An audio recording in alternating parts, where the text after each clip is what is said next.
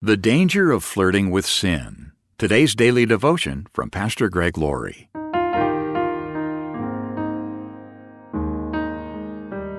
Our scripture reading today is from Judges chapter 16, verse 20. Then she cried out, Samson, the Philistines have come to capture you. When he woke up, he thought, I will do as before and shake myself free. But he didn't realize the Lord had left him. Talk about sleeping with the enemy. Samson fell asleep in Delilah's lap and took a one way trip to the barber shop, not realizing what he was doing. Delilah had been hired by the Philistines to discover the secret of Samson's strength, but so far she was getting nowhere. So she said, How can you tell me I love you when you don't share your secrets with me?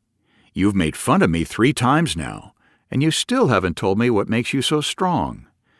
In other words, if you love me, you'll do this.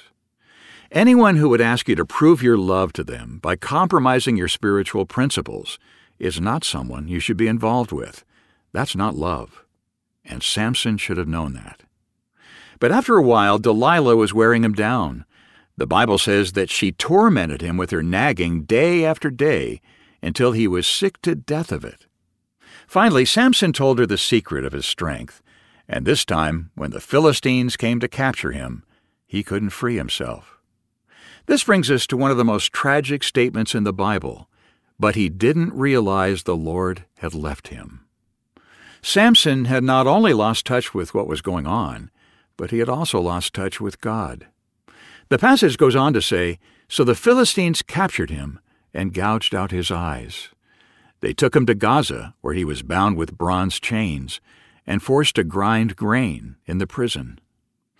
If this were a story about running a race, Samson would have just fallen, and fallen hard.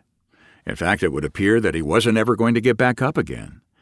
Ironically, Samson once had the ability to win the race, but he was down, and it looked as though he was out of the race. This is so typical of someone who's been trapped in sin. Everyone else knows what is happening, but they don't know. They refuse to listen to the warnings, and they continue down the path of destruction. Then one day they wake up and realize how far they've gone. Sin blinds us, and we do completely irrational things. That's what happened to Samson. Sin blinded him. Sin finds us. There may be an initial excitement that comes with crossing the line in a certain area, but we need to be aware that eventually our sin will find us out. Lastly, sin will grind us. Ultimately, we will pay the miserable price for our sin, whether it's a broken marriage, or a betrayed trust, or a damaged witness and reputation. Sometimes we try to over spiritualize things that have an obvious solution. Sometimes the way of escape is as simple as walking out the door. Samson flirted with sin, and it destroyed him we need to take practical steps to resist temptation.